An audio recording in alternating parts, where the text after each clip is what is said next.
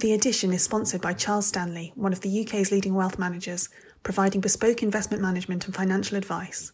Find out more at charles-stanley.co.uk. Hello and welcome to the Edition podcast from The Spectator. I'm Cindy Yu. This week, we'll take a look at Boris Johnson's Mission Impossible. The Prime Minister is trying to rewire the British state. Will he succeed? His political opponent these days is no longer Jeremy Corbyn, but Keir Starmer, who marks his first 100 days as Labour leader this month. I find out why some in the Labour Party are sounding a note of optimism. And finally, how loneliness can affect more people than you think, and they're not necessarily who you think either.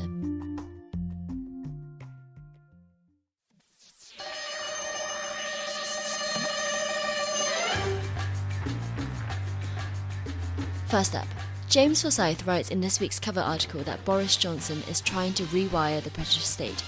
But it's not the first time a Prime Minister has tried to reform the civil service, so can he succeed? James joins me now, together with Jill Rutter from the UK in a Changing Europe, who is also a former civil servant with experience in the Treasury, Number 10, and DEFRA.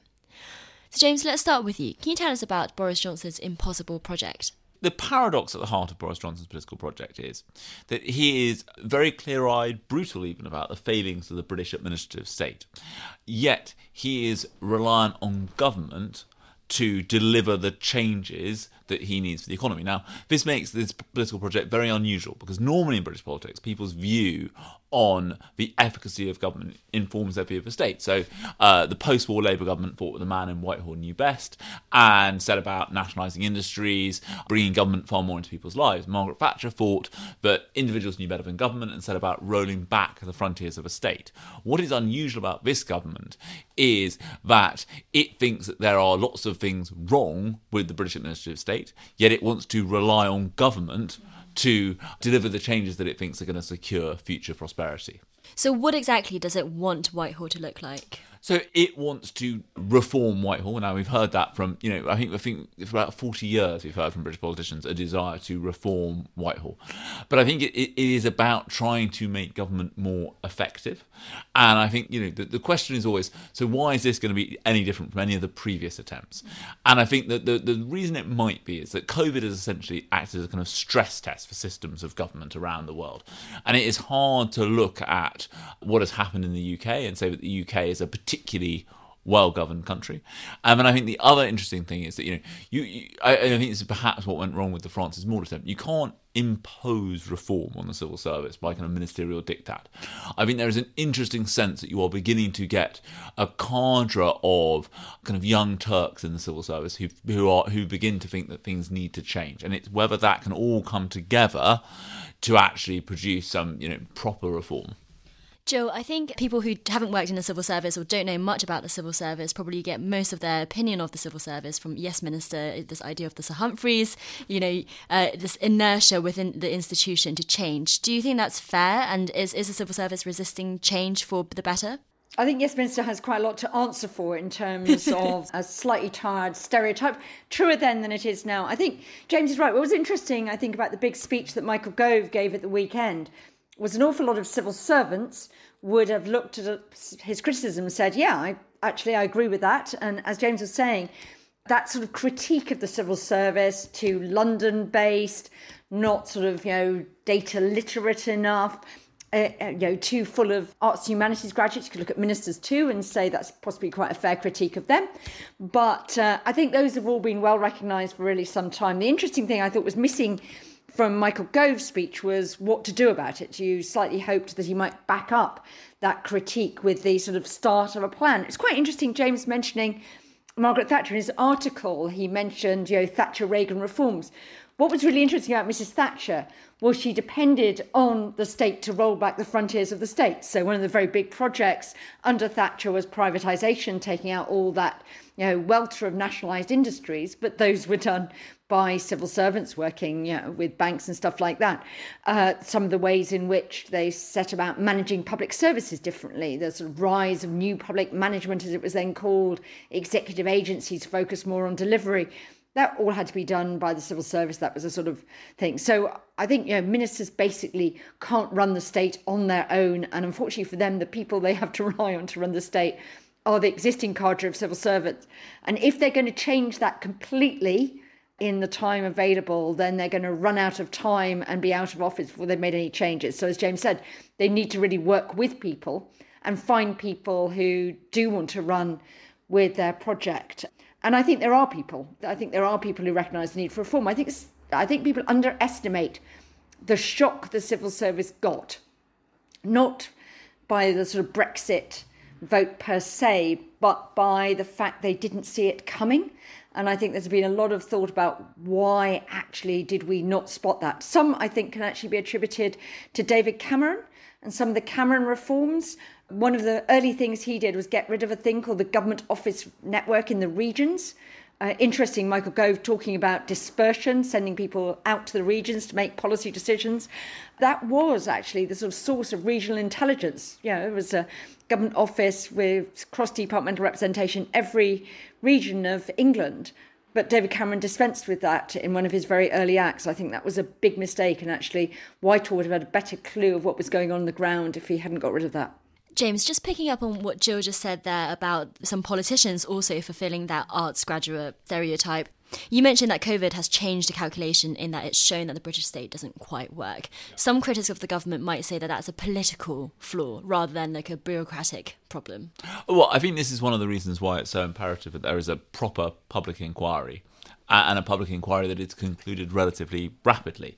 Because I, I think one of the, one of the things that, that there is going to be a, plenty of blame to go around in this public inquiry, and I think anyone who thinks that politicians from the prime minister down are not going to get criticised by this public inquiry, that that is for the birds. They they obviously are. I think the worrying thing is it's not like there were parts of the administrative state saying, do this differently, Prime Minister, please do this now, please do that differently.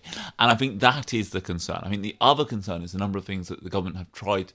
Now, there have been some exceptions to this. You know, for example, the furlough scheme has clearly, you know, HMRC clearly delivered on that in a way in which very few people, at, at, when it was announced, would have thought was possible. But there are other aspects of things, you know, like like the um, I would say testing. I'd say the failure to scale that up earlier, the fact that the app doesn't work. There are clearly bits of the state that, when they have tried to do things, they have not functioned as effectively as they should have done. So, Jill, we've diagnosed a problem, which is that, for example, in the COVID crisis, uh, the state didn't react fast enough or effective enough.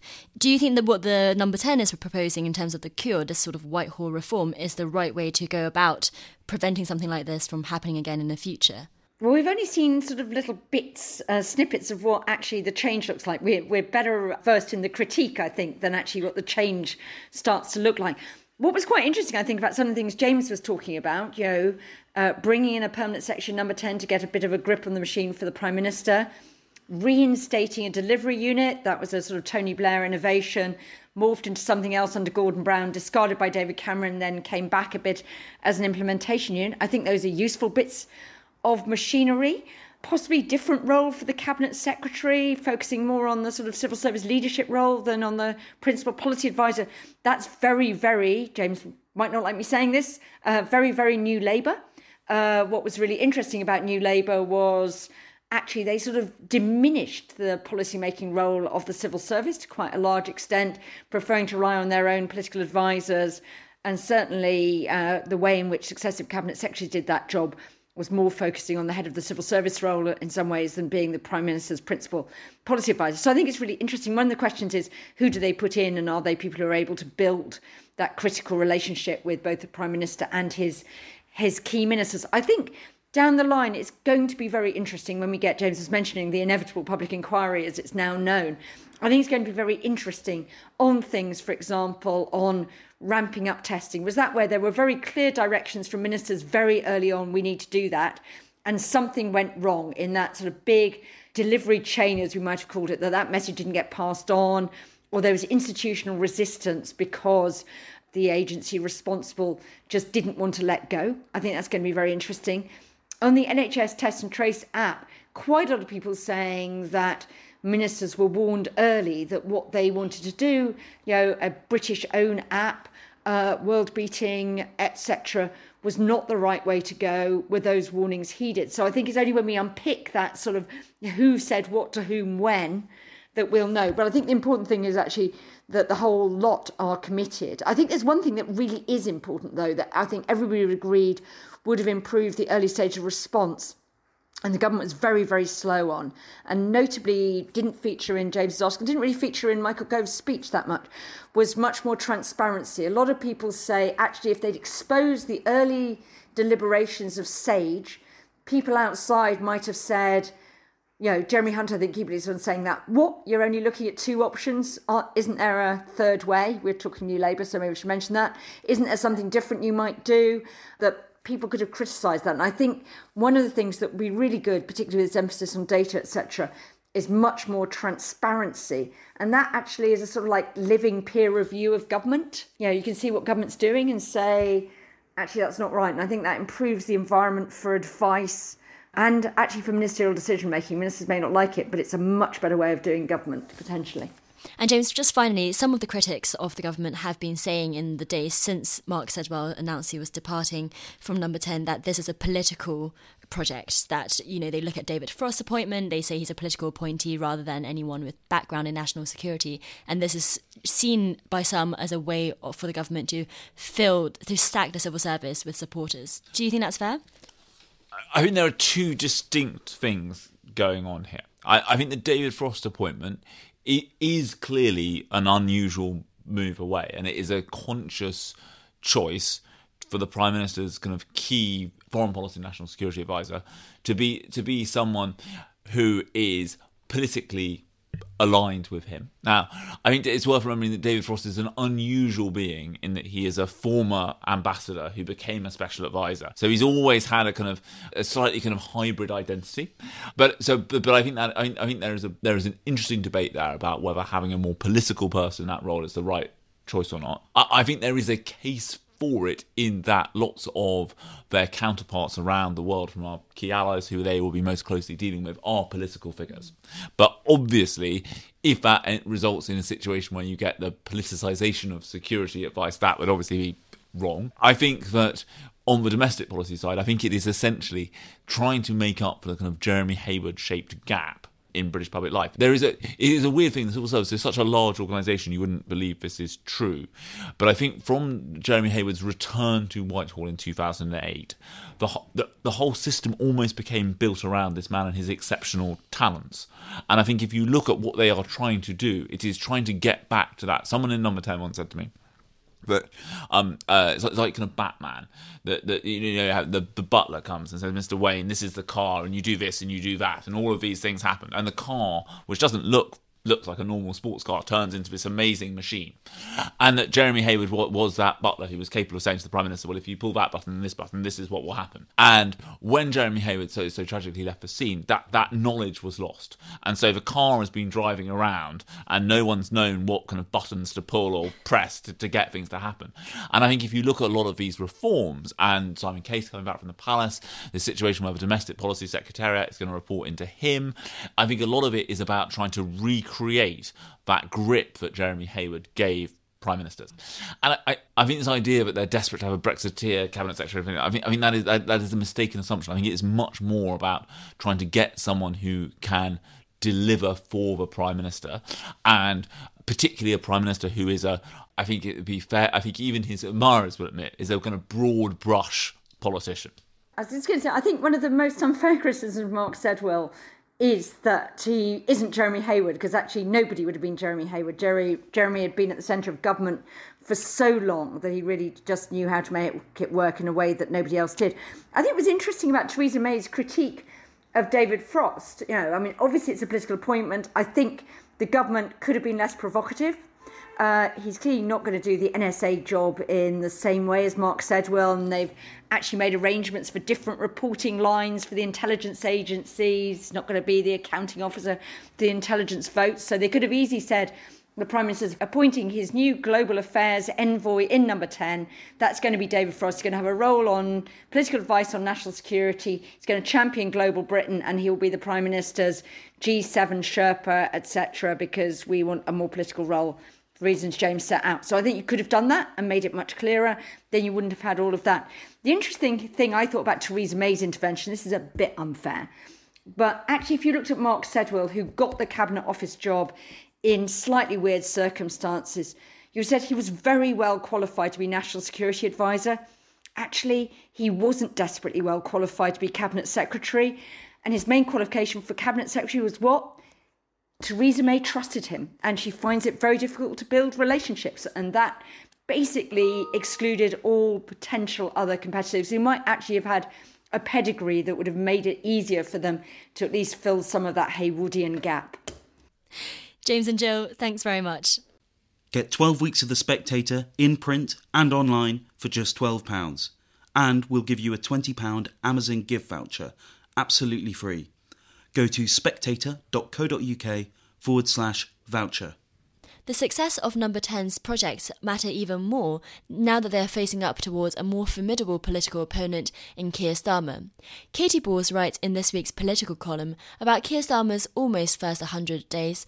She joins me now, together with Paul Mason, former economics editor of Channel 4, who worked on Keir Starmer's campaign and writes the diary for The Spectator this week. So, Katy, you write this week that the Labour Party just might be back in business. How so? later this month, you know, just over a week's time, Keir Starmer will mark his first 100 days. And I think that if you think back to when Iain Duncan Smith was Tory leader, he suggested he should be judged on this. At this point, uh, the public should have got a sense of what you are about as a leader of a party, even if, you know, you still have a, a long t- way to go before any election.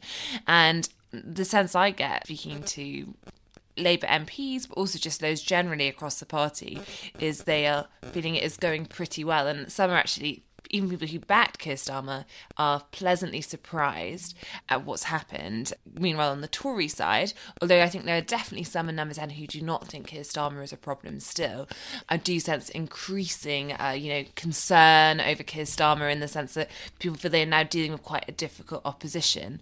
And I think when you look at what Keir Starmer has achieved, I think one thing that did sum it up was the fact that he has led on on the poll on the question uh, in one poll of who would make the best prime minister, mm. Keir Starmer or Boris Johnson. Now that's something that has eluded previous Labour leaders, um, and it's seen as quite critical.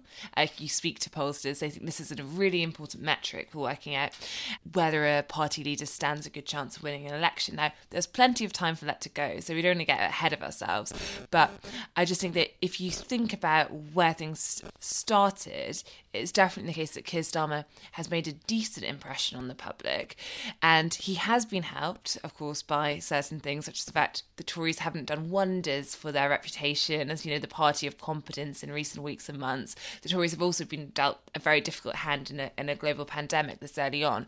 But all that has come together, and I think Keir Starmer has succeeded in emerging as a sensible opposition leader, which some people doubted uh, Labour would be able to do after the election.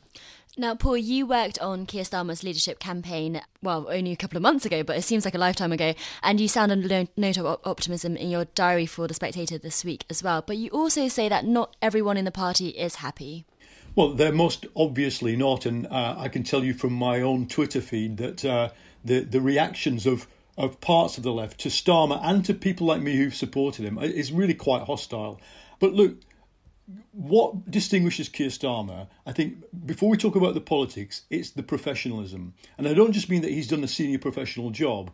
What was missing in a, say the back nine months of Corbynism was an idea of a leadership that, that knows it doesn't know stuff.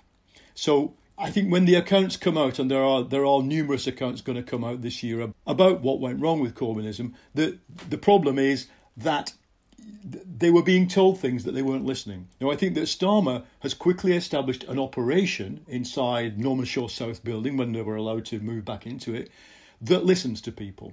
And one of the things it listened to was Northern MPs and ex MPs saying two things. The, the public like the lockdown in, in the so called Red Wall. And the other thing is they don't want this to be politicised. Now, there were a lot of people who wanted Starmer to prove his left wing mettle by trying to take Johnson down with the sliding tackle at every point. Starmer's instinct was that Johnson would take himself down with a sliding tackle. Uh, rather in the manner of his famous rugby exploit. And I think that's what's happened. But we've got lots and lots. I mean, uh, the report came out, didn't it? That if Labour can't w- really win big time in Scotland, and then at the next election to form a majority of one, it has to take Jacob Rees-Mogg's seat, the Red Fen.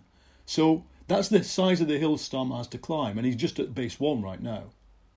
And Katy, one of the turning points, or at least one of the signifiers of, of Starmer's difference to Corbyn, is the sacking of Rebecca Long Bailey when she refused his instruction to take down this tweet. Was it a gamble on Starmer's part to do that? Look, I think anything which is going to isolate or potentially, you know, trigger one portion of the party is a gamble, but a calculation was made. And, you know, there's lots of theories doing the rounds, but ultimately, I think it's safe to say this wasn't planned in the sense that this came about because Rebecca Long Bailey shared an article in which there was an anti Semitic conspiracy theory, and the Starmer side say that they asked her to delete it and apologize, and she refused to delete it. So I think it comes down to two things. First off, they wanted to show that Keir Starmer means it when he says he takes anti Semitism really seriously. So we heard a lot in his leadership campaign, but I do think after the past few years, you tend to take it with a pinch of salt when certain Labour politicians say that. It's not always quick in terms of their actions after something. With Jeremy Corbyn, you'd often have a row about something which was alleged to be anti Semitic, no apology. Then, if it got really bad after a week, a Guardian opinion piece would appear where he would acknowledge his party had to do more. So, I think by moving so quickly to sack her, we got a sense that Keir Starmer is taking a very different approach to this. But secondly, I think it comes down to party discipline, which is ultimately there is a sense that they could not run an operation where you ask one of your shadow cabinet members to do something and they just refuse. And I think that you've seen that in a few other things, but I think it shows you just in terms of leading the party going forwards anti Semitism, sending that message, but also having a well disciplined party is seen as absolutely essential. And I think it comes back to what is so different about Keir Starmer and Jeremy Corbyn. On policy, to be honest, on domestic policy, I don't think we have the full sense of all that clear blue water yet. There are still lots of things that are going to stay there. That could be a harder sell with the membership were to try and change tack, but it's not clear he wants to change tack on all that stuff. But I think one of the differences is this idea of competence and being sensible. And I think that there is a sense amongst some senior Starmer allies that what they've lost in the past couple of years was a bit of a sense of decency around the Labour brand. And anti Semitism, one way it manifests itself, but also I think they don't want to get drawn into all these factional battles where you would have, you know, Corbyn outriders going out defending one things. And I think this is part of that effort. Paul, in your diary, you say that the sacking of Rebecca Long Bailey was disastrous for your wing of the party, but do you think ultimately it was the right choice to make? Well, he had to do it because, as I understand it, they were up against a deadline with the Board of Deputies quite rightly saying, What are you going to do about this? And the communications broke down. And when they were re established, Rebecca refused to take down her tweet. So, as as you say, Katy, again, I think that's a legacy of, of the late stage Corbynism, when you know people used to be hiding from each other in corners to avoid taking decisions. And I think that so so the mismatch of perception over what was right and wrong, and then the mismatch of perception about what you're allowed to do as a shadow cabinet minister, led to that. Um, and I think technically he was right to sack her. The problem is for those like me who are spending like sort of almost like every waking hour trying to keep. Now, when I say the left, you have to remember that we're not talking about a bunch of crazed small groups. We're talking about 25 to 30% of the Labour membership are pretty disenchanted with what's happened. And I want them and us to engage with Starmer, critically if necessary, but to do what he's trying to do, which is to unite the party and revive its fortunes in the north of England. So the problem is now, I, you know, I, what I said in the column is that you know it, it's it, it does look like bad party management because you know, where was he? he? was in Sunderland trying to win win over the Red Wall, where there was clearly a thing going on. And now we're going to have to pick up the pieces. I think, with regard to Rebecca, although I didn't vote for her, I think she's an excellent politician. And I think the kind of manner of the climb down. So, so Maxine Peake has climbed down. Rebecca has basically said to her supporters, "Don't fight for me. Don't die on this hill." I think that that opens a route back. But like I say, I think that the the politics of it are, I mean, are all overshadowed uh, by the coming EHRC report. I mean, that's in a so called Maxwellization process at the moment. Those named in it know what it says about them.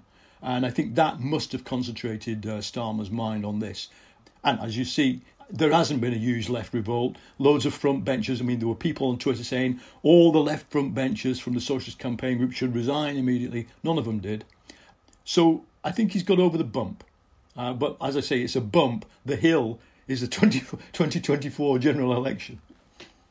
Now, Katy, Paul mentioned earlier in the podcast about um, the Starmer approach to coronavirus, which is just not to be too critical, and it's a hard balance to strike. Is the Starmer team going to go on a different approach now that the pandemic seems to be over the worst? Well, I think they're changing tack slightly. So I think what's interesting about Keir Starmer is what we've seen repeatedly, and Paul touched on it when he was talking about there was pressure when Keir Starmer first came on to go all out, and there are people on the left, and actually some people in the Tory party saying, why isn't he being more critical? I think there was a point when it felt Jeremy Hunt was being more critical of the government than um, Keir Starmer. But I think going forward, the where they think that they can combine all those things, so calling for things which the government might have to change tack on and generally is on jobs. So we are through the first and hopefully the last, but you know, the first public health crisis on this in the sense the peak of it. We clearly still have coronavirus in the country. We're having one local lockdown, more to come um, over you know the coming months. But the economic crisis is really going to start kicking off this summer because all the packages are slowly being wound back. And I think where Keir Starmer wants to place himself is going on jobs. I think there are a few reasons for that. I think, firstly, the Conservative Party is relatively high spend for a Tory party. The economy remains a weakness for Labour in terms of, uh, you know, some of those target voters. So actually saying Boris Johnson isn't spending enough, even if you say, oh, that five billion wasn't close to the New Deal they claimed it was, that's slightly tricky for Labour actually to a degree. But going on jobs, when we know we're going to head to high unemployment, I mean, if the government handles this, you can't avoid unemployment, but there is a chance. Are we going to go above 10% in unemployment? You know, things like that. I think that is where Labour want to position themselves, and you're beginning to hear it. Paul, do you agree? And also, just looking at the coming few months, what are the pitfalls for Keir Starmer? Well, the, the strategic problem is the same one that Labour had when it was in power in 1929 31 that we're in a crisis. The crisis needs a, a whole new setup. It needs a solution, whether it's a conservative designed one or a Labour one. There needs to be a new model that copes with uh, a kind of perennial returning uh, virus, which is flattening, flatlining demand. But while you're designing it, you also have to do the anti crisis measures. Now, I think for Johnson, for the government, there is a pitfall around the furlough, withdrawing the furlough scheme. If they were sensible, expensive though it is, I think they would just keep it going. But ultimately, there's got to be something better. Uh, and I think that's where the debate will go from Labour's point of view towards a, a, a job creation, a, a skills reallocation strategy for the sectors that might never come back. We see the Royal Exchange Theatre sacking two thirds of its workers. So that's the short term. The politics, however, of this New Deal of Johnson's are interesting because I think Labour strategists already understand that just calling for for Rishi Sunak to add a nought to everything doesn't really make much sense. What makes sense is to ask the question, who is this for? And I think if you remember the Robert Jenrick Richard Desmond episode, where because we're going to be building a lot of things, and a lot of the Conservative friends in the construction and civil engineering industry are going to get those contracts. I think that's where the, the, the scrutiny will be. If the beneficiaries of the New Deal are um, several big name construction companies, but not their workers, and not care homes, and not laid off transport workers, that's where the New Deal thing. I mean, it does sound. I mean, five billion or no. I mean, FDR. And Gove says it in this speech. Gove's speech is erudite, interesting. I read it with great interest, critically, obviously. They understand that, that FDR did a whole lot more than 5 billion. FDR legalised trade unions and attacked the investment banks. I mean, when we see the Conservative government do that, they might be able to use the New Deal brand label a little bit more honestly. Katy and Paul, thanks very much. Get 12 weeks of The Spectator in print and online for just £12. And we'll give you a £20 Amazon gift voucher absolutely free. Go to spectator.co.uk forward slash voucher. And finally, Mary Wakefield writes in her column this week about her lonely 86 year old neighbour. So, just how widespread is the problem of loneliness? I'm joined now by Andy Nazer, who is the campaign manager for England for the campaign to end loneliness, as well as Leaf Arbuthnot, whose recent book, Looking for Eliza, is all about loneliness and intergenerational friendship. So, Andy, can you start by telling us how widespread a problem loneliness is? Well, the thing about loneliness is that it's personal for everybody, so it's hard to say how big it's been. But certainly, we started, if we talk about older people, we started with round about half a million older people going five or six days a week without speaking to anyone. And that probably hasn't changed during the pandemic. But as far as numbers are concerned, the only people that have done any kind of reliable research uh, was the Office of National Statistics, and they came with a figure that said one in seven of us have experienced lockdown loneliness. And I suppose one of the particular problems for the elderly is the lack of technological know how. So, you know, we always hear about Zooming grandmas and whatever, but lots of people won't be able to get that sort of tech working. No, unfortunately, so many aren't able to connect via technology. Uh, we are going through a bit of a bubble. That will one day we will come out of that bubble. There's a lot of bubbles involved with this, by the way, uh, the lockdown, uh, but that is one of them, the te- the the technological bubble. Um, but we will come through that. But right for the moment, yes, round about two and a half million over 75s uh, have never been online. And Leaf, Mary makes the suggestion in her column about how if the elderly are going to give up their pensions so that our economy can survive after the pandemic, that the kids around town should also be pairing up with the elderly um, to do their shopping or just to talk to them. And your book, of course, is all about friendship between a 20 year old and how old is Ada? She's in her 70s, yeah. My story, Looking for Eliza, is about how different generations, um, particularly of women, experience loneliness. Um, I think we do associate loneliness with the very old and the very cut off, and of course, we should be helping those people. But I also think it's a big issue among people in their 20s who, on the surface of things, look like they've got it all. Um, I'm 27, and um, especially my single friends have had a really quite a difficult period. It feels like everyone is um, who's in couples are kind of you know living a, a quite sort of snug existence, you know, in a sort of nest. But for people who are alone, even if they're living in, the, in back in their family homes, I think it's been really difficult. And I think there's an enormous advantage as well to those friendships that kind of span the generations. A lot of my um, my kind of cohort have been doing the shopping for people. I've been doing shopping for people in my community in Berkshire, and it's just so rewarding. Um, I think you know that we we ignore those those connections at our peril, really. Andy, does your campaign look at loneliness in younger people? Uh, well, we have a particular focus on later life, but I I don't think we can ignore the fact that we know that loneliness affects people right throughout their life course, right from uh, school age through to older age, everyone is affected. The issue is with loneliness, it doesn't discriminate. It can reach into anybody's lives. Most of us will touch loneliness at one point or another in our lives, but for where it becomes really harmful uh, and chronic loneliness is where it just becomes all consuming and you can't get out of it. I'm quite surprised that it's as few as one in seven uh, have experienced loneliness. I would say it's at least half of people, but maybe I've just got a very mopey group of friends. I think the, the actual statistic is one in seven are concerned about their mental well being as a result of loneliness. But yeah, how could we not have gone through all those weeks without connecting in one way or another with periods of loneliness? I mean, is there a definition of loneliness beyond people just feeling i mean how, how do how do we define loneliness from maybe less chronic and happiness just you know you just had a bad day and you have no one to talk to you about it well there it's personal it really is. It depends on the individual. But what we what we talk about at the campaign is a sense of lacking, because you can be lonely in a crowd. You're not disconnected. You you're not isolated, but you can feel lonely.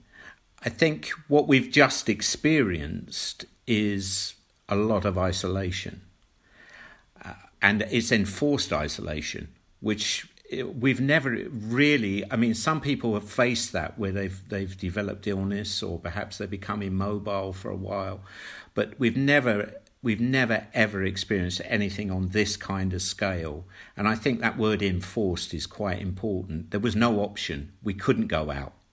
One of the other issues I think is that people haven't had the professional networks um, in place as, as much as usual.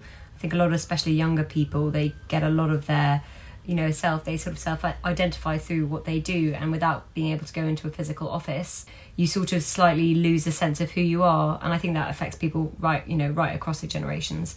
But it's been particularly you know sharp during the pandemic i think. That's really interesting leaf mary also makes an interesting comparison between the younger and the older demographics. She says that uh, 65% of 16 to 19 year olds say that their well-being has been negatively affected compared to just 34% of over 70 so it seems like teenagers are twice as likely to say that their well-being has been affected. Is that just because they're a generation of snowflakes in quotation marks or is it something else going on do you think no, I think it's totally not because they're a generation of snowflakes. I think when you're a teenager and when you're in your 20s, you basically live through your interactions with your friends. Obviously, your family's important, but um, you become your, you know, your your best self, as the as the terrible expression goes, through hanging out with your with your pals. And and the fact is that you know the, the teenagers and twenty year olds who are giving up their so- social lives have very little to fear from this virus. So there is a degree of a feeling of pointlessness to having to stay in anyway um, that, that I think is coming up. I mean, of course, I think it's fair to say that the generation, you know, 70 year olds, 80 year olds, 90 year olds, a lot of those people have been through some quite tough times and, and maybe they are a bit more stoic than, than lucky, you know, millennials and Gen Zers who, who've been able to text to their heart's content forever. But I really, I really resist this this idea that it's not a serious thing for people in their teens and 20s. Um, I think it's been really tough. I also think it's been really rubbish for people with kids, you know, who, especially kids who need looking after the whole time because suddenly your life has been reduced, presumably if you're, if you're a single parent, say, to kind of just attending to the whims of your child and, and their education and balancing that with your, with your working life if you've got one. So it's been crap all around. It's been crap all around. And I don't like the idea of putting, um, you know, sort of uh, setting one generation in competition with the next. and Andy, your, your organisation is hosted by Independent Age, which, which, is a charity that helps older people become independent and, you know, they don't necessarily have to live with their family. But do you think the pandemic has made older people reconsider how they want to go about doing that? Are they going to be less likely to be independent given what's happened? Well, I sincerely hope not. I think, if anything, it's helped a lot of people reconnect with the inner resilience that we all have and we all build up over the years. I don't think there's going to be a mad rush to go and live with family. It's it's just not it's just not there. But I think the the important thing to to connect with here is that actually we've all experienced lockdown. The vast majority of us are leaving, but so many people are remaining. And they will still be there when we're back at work and we're living our quote unquote new normal lives. So let's not forget, there's still people out there. Andy and Leaf, thanks very much. And that's it for this week. Pick up this week's issue to read all the pieces discussed in the episode, as well as more from Conrad Black, Alan Johnson reviews Andrew Adonis' new book, and Leaf Arbuthnot, who you heard on the podcast, writes the arts lead on the growing cultural rebellion of underground theatre and raves. Thanks for listening, and join us again next week.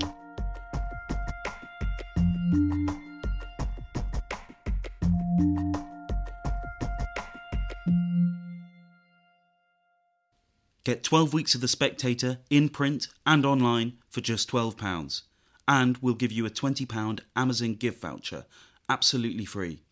Go to spectator.co.uk forward slash voucher.